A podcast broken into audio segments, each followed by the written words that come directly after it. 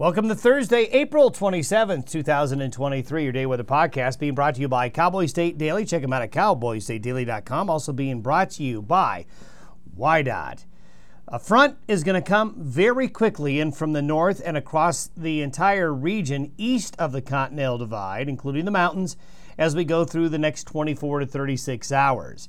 It's coming in out of Canada. It's zipping through Montana right now and will be moving north to south across Wyoming during the day, especially by afternoon and evening. Then into Colorado, into western Nebraska, into western Kansas, down into the panhandles by tomorrow morning. This will bring a quick shot of rain, snow. There will be thunderstorm activity as well along this front and a fair amount of wind.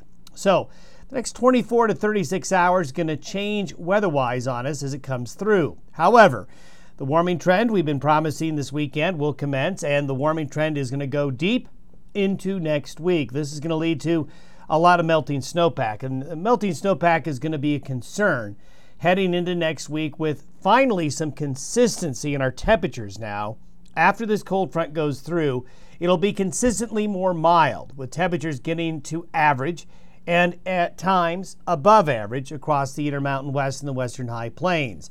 We will see at times some showers and thunderstorms mid to late week with the warmer temperatures and a little bit of moisture and instability. Afternoon shower activity will be around. We don't really, though, with this high pressure ridge coming in, expect any really big storm in the Intermountain West of the Western High Plains as high pressure will dominate next week, but we could have a little bit of shower activity. The satellite imagery today shows they're coming out of Alberta and Saskatchewan, an area of low pressure up here. This wave is heading southeast very, very quickly. And what it will do is quickly come in behind the storm, which brought the weather a couple of days ago, which is now down into eastern Oklahoma, heading into Arkansas and heading towards the Midwest. And there you can see it right here. This is by noon today. By noon today, it'll be into Montana, and by evening, it'll move all the way down into Colorado and into western Kansas. As it does so, along and east of the divide, areas of rain showers and thunderstorms and some wet snow with some of those showers will develop over the divide and out into the plains. There's going to be another area of good moisture down here where they need it, another round of good moisture coming on through. Some of the front range will see some rain, snow, and thunder as well, and a smattering of showers and thunderstorms out on into the plains, with the higher mountain areas getting into some wet snow again as the system moves through. But notice nothing going on here because high pressure is there along the west coast and building and that's what slowly is going to move in. This is by Sunday morning. Now, we're going to get a log jam, and we'll talk about that here in a minute, but we're going to have a deep low kind of come together. The, the two lows that have come through here will coalesce into a deep trough in the Great Lakes, the Midwest, and the East. They're going to have cold, wet weather this weekend into early next week, while high pressure builds over the West Coast and into the Rockies and then this system is going to come in and basically get cut off from the main flow and sit off the California coast. So a log jam will ensue. What that means is the pattern will kind of get stuck for a bit. But we're going to be stuck, generally speaking, over and under a high pressure system over the west. That's why we're going to have this warming trend that will be consistent. This is by Wednesday. By Wednesday, the low is still in the east. That's going to be there for several days the low cuts off and spins off the coast of California. Might have some Santa Ana winds as the high pressure to low pressure gradient could develop. We'll need to watch that. Warm high pressure, though, builds over the Intermountain West. So here comes the melt. And as we go through this weekend into next week, we're going to see temperatures like this. These are the forecasted temperatures by late in the day on Wednesday. So you can see how widespread the 70s are.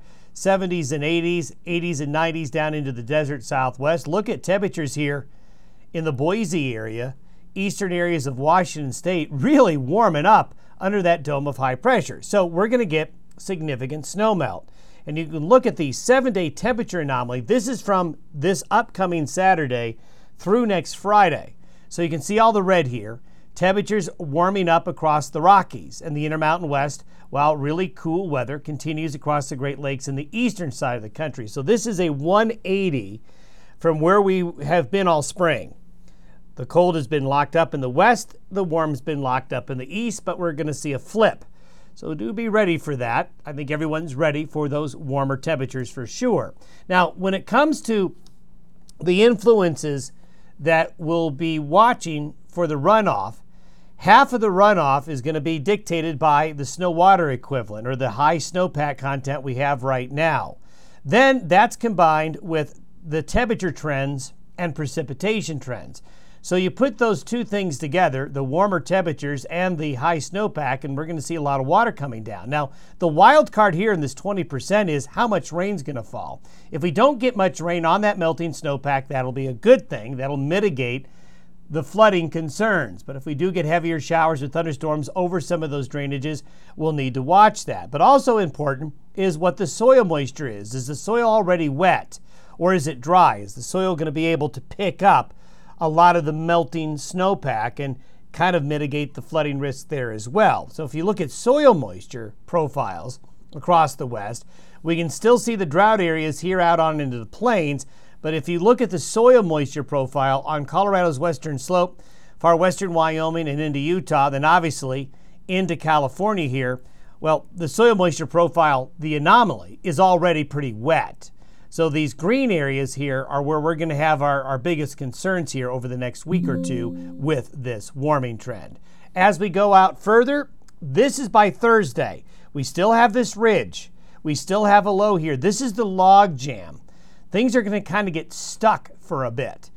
So we're stuck under high pressure for a change.